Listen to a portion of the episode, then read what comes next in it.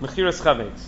The uh, there is a widespread minhag Yisrael that people sell their chametz uh, before Pesach in order to avoid the Isra Bali Rabbi Matzeh, in order to avoid having to destroy all their chametz uh, before Pesach. The source of the idea is found as early as in the Tosefta. The thing is, in the Tosefta, when it talks about Mechiras chametz, it's like for real. Like you're selling it and it's gone. Goodbye. You know, it's not. It's not talking about a case of Mechiras chametz where it's a wink, wink. We understand you're supposed to buy it back. Um, the Tosefta over there discusses that you can ask him to buy more than he needs before Yantiv with the plan of hoping that he's going to sell it back to you after Yantiv.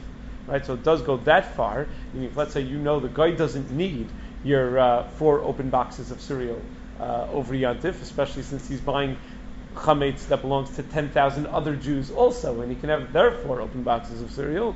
Nevertheless, you're allowed to have him buy more than he actually needs with the plan of getting it back after Uh, La halacha, we pass in Shulchan Aruch in Sim Taf Gimel and Dalid that yes, we are allowed to do mechiras chametz. You're allowed to sell more than you, than the guy needs, and it's not considered a complete joke.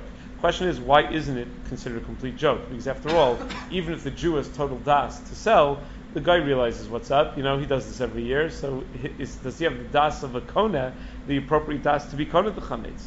So the uh, the Machatzis HaShekel actually goes so far as to say that it only works it only works b'derech mikra. That you can't do this as a consistent thing. Machatzis HaShekel and some tough mem chesed cut and gimel. And the Ritva and Psachim Chafal from Aleph says that anybody who does this regularly, there's a knas that it shouldn't work. And it sounds like uh, the Rishonim sound like they all hold that, not they all, but the Rishonim sound like many of them hold the Bavachlo Yarim. They can't go and do a harama.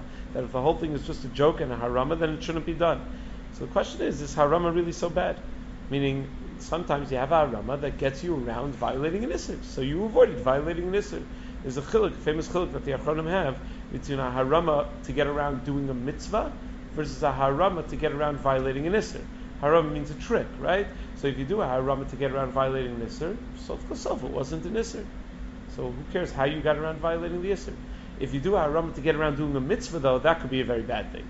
Because what? You have to do a haram so that I'm not going to be chayiv in a mitzvah. So over here, you're not doing the haram to get around doing a mitzvah. You're going to do tashbisu. Tashbisu you can do. You're going to take ten little pieces of bread that you bought prepackaged in this farm store for five bucks, and you're going to burn those uh, those, pieces of bread. Right? So you're going to do tashbisu. so you're not getting around doing the mitzvah. You're just getting around violating an isser. Chasam Sofer in Chuvas and Archaim Sim Kufyu Gimel thinks that it's completely permissible, and that's obviously what we uh, what we rely on. Now, the um, we're not going to discuss every issue of Mechiras Chametz. Um, let me just try to hit some some uh, hot button issues. Um, how do we sell the chametz? So first of all, um, selling the kalim, the Kitzur Shulchan Aruch says, don't sell your kalim. Because if you sell the kalim and then you buy them back after Yantiv from the guy, you now need to do tevilas kelim and all of your kelim because you just bought your kelim from a guy. So he says, don't sell the kelim. Generally, the lashon we have in the shtar, the shtar mechira, I normally sell to, with uh, Rabbi Willig. Rabbi Mordechai Willig gets a group of rabbanim together, uh, typically 35, 40 rabbanim, that all sell chametz to John Brown. It's not a made-up name. His name is actually John Brown couldn't have had a better name than that. And, uh, and John Brown is a real estate agent, so he's uh, familiar with kinyanim and with Mecca Memker. It's what he does for a living. And he also happens to be a fairly well-to-do guy. Um, so he, uh, if he needed to, he owns enough real estate also that if he needed to actually pay the full value of the chametz, although now with 35, 40 rabbanim selling and the amount of schnapps, maybe not, but uh, the, at least it's possible that he'd be able to buy uh, to buy significant amounts of it. So that's one of the chumras that Rabbi Willig has of having a guy like that. But anyway, the uh, the Shulchan Aruch says don't sell the kelim, and that's what we write in the lashon of the shtar that we're selling the chametz that's balua in the kelim. At the blias, if the guy wants to uh, taste the geshmak blia that's in one of my pots, I give him permission to use my pot to be able to get that blia out into his food.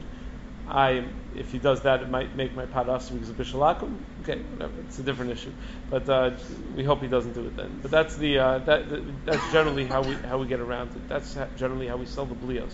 Um, the uh, does the guy have to pay for everything before Pesach? How does that work? So it seems from uh, it seems that if you want to be something, you're gonna have to pay for it.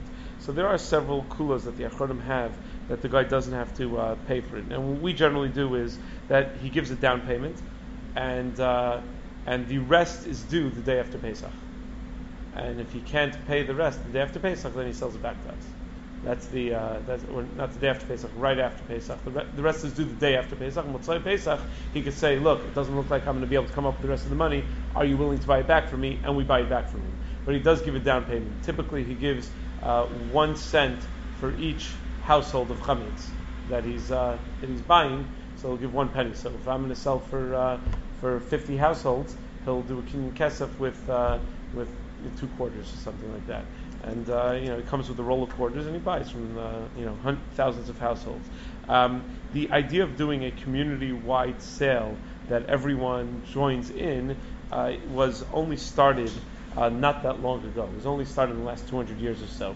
This was not something that was widely accepted. People typically used to always just throw out the uh, the chametz, and obviously, as in with any innovation, there were major uh, poskim that were opposed to it the Shoel U'Meshiv in Madura Bas Chelik Beisim Nayin Zayin. Moadim BaHalacha, page Shin Beis, discusses this, where he has serious opposition to the idea of a uh, of a community community wide sale. He thinks that it's all a harama. Chasam Sofer defends it. So obviously, it came to the point where everyone uh, where everyone you know accepted it. Now, what's the um, what's the issue? Uh, that one of the issues is that you're not going to get a shaveh pruta for each seller. So there's no kinyan kesef. The primary kinyan that you do is a kinyan kesef. If you're not going to get a shaveh pruta for each person who's selling, it could be a problem. So one of the things that you have to do is make sure that you do get a shaveh pruta for each person who's selling. You want to get around that, or you could argue that maybe the din of shavuot is only true by by by kiddushei isha. Maybe it's not true for regular kinyan kesef. Uh, the typically we appoint a rabbi as the shliach to sell the chametz, meaning you have to realize this. When you go to the rabbi to sell your chametz, you are not selling your chametz to the rabbi. The rabbi is not buying your chametz. It's important that you should have the das to know what you're actually doing. The rabbi should say it to you. That he'll say, by you know, pick this up, and through that you're going to be making a kinyan to express your das that you want to make me your shliach. That's what he says. Not to express your das that you're making uh, that I'm being kona the chametz from you. No, to express your das that you want to make me your shliach to go ahead and to sell the chametz. So you point the rabbi as a shliach. The Rambam says you should do a kinyan sudar for the min, for the minui shlichus, and uh, that's what we do. We do a kinyan sudar. You pick something up as a way of anytime you do a kinyan sudar, it just adds more teeth to whatever it is that you're doing. It just gives it a little more koach. So we make a shlichus gemura. Uh, if you don't have a kinyan, it could still work. Sometimes it happens every year. I get at least one person I couldn't make it before Pesach. Now I'm out of town already, and there's no rabbi here who's selling anymore. Can I be memani you with shliach over the phone? So we don't like to do that because you like to be able to do a kinyan in order to do the minui shlichus. But if it's impossible for whatever reason, so uh, the uh, Rav Henkin Paskin that uh, you should try to get something in writing, maybe fax it over, something like that. But uh, but but uh, at least uh, but the kinyan maybe is negotiable this also, this idea of shlichus, um, also leads to the minhag. I never knew this growing up. I would sometimes go with my father when he would uh, go to the rabbi to sell the chametz, and he would always give the rabbi an envelope afterwards. And I never really knew what was in the envelope. I thought it was like maybe a list of uh, locations where the chametz is or whatever. Uh, there is a widespread minhag Yisrael where people give the rabbi some money at the time of mechiras chametz. So where does that come from? Meaning, you want to give the rabbi money, because then take, go give the rabbi money. What, what, does that have to do with Mechiras Chametz? Why would you give the rabbi money at the time of Mechiras Chametz? So, Modim Zmanim, Rav Sternbuch writes in Modim Zmanim, Chelik Dalit, in Reish Ayin Hey, that when you give him money, you now make him a poel. Meaning, Chazaka Shliach Shlichuso is much stronger when he's a paid Shliach. And once he's a poel, so then you could rely much more heavily that he's actually doing the shlichus, as opposed to if you just ask him to do it, but you're not giving him any money. So then it's not he's not hired as a poel, and then uh, you wouldn't have that same chazak shlichus or shlichuso. So uh, if uh, how much money should you have to give then? A dollar. I don't know. Just make him a paid shliach. Now, in many places, so people want to show their akaras stuff to the rabbi. Once they're giving him a dollar anyway, they'll give him a little more, uh, a little more money than that, or a lot more money than that sometimes. But uh, in some rabbis, it's in their contracts that's like a in the Israel Woodmere, it's like a whole other salary. You know, they have like a thousand dollar bottom. It's mamish a whole other salary. Um, so anyway, but that's the uh, that, that, that's the minute. The Sdei Chemed doesn't like it. Um, because uh, the Sdei Chemed says that that's going to make it look like that we're only doing the Mechiras Chametz for our own benefit, that the Rabbanim are only doing it not for the benefit of Klal Yisrael, but for their own benefit. And uh, he doesn't like that idea. He thinks it just uh, doesn't smell right. But uh, it does seem to be the minig in, in many places that that's what that's what people do. Um, is the mechira valid if you didn't give the rabbi money? It's absolutely valid if you didn't give the rabbi money. There are several kinyanim that we do in order to make the the, uh, the, the make sure that the mechira is valid. We do every possible kind of kinyan imaginable to make sure that there's absolutely no shaila whatsoever that the chametz is uh, is in fact sold. Um, ideally, the guy should have access to the chametz, and therefore he needs to know where you live. He needs to know where you have the chametz in the house, and he needs to know that if he needs access to the house, he can have access to the house. Does not mean you have to give the guy your key, because if you're not home, you don't want some guy that you don't know. My balabatim never met John Brown. I met John Brown. I know he's a very nice, honest guy. They never met him. They don't. They don't want John Brown snooping around their house. But if John Brown calls him on Pesach, says, "I want to go in the house," you have to be able to say, "Okay, I'll meet you there in ten minutes," or "I'll have the rabbi meet you there, and he'll escort you around the house to go pick up the chametz."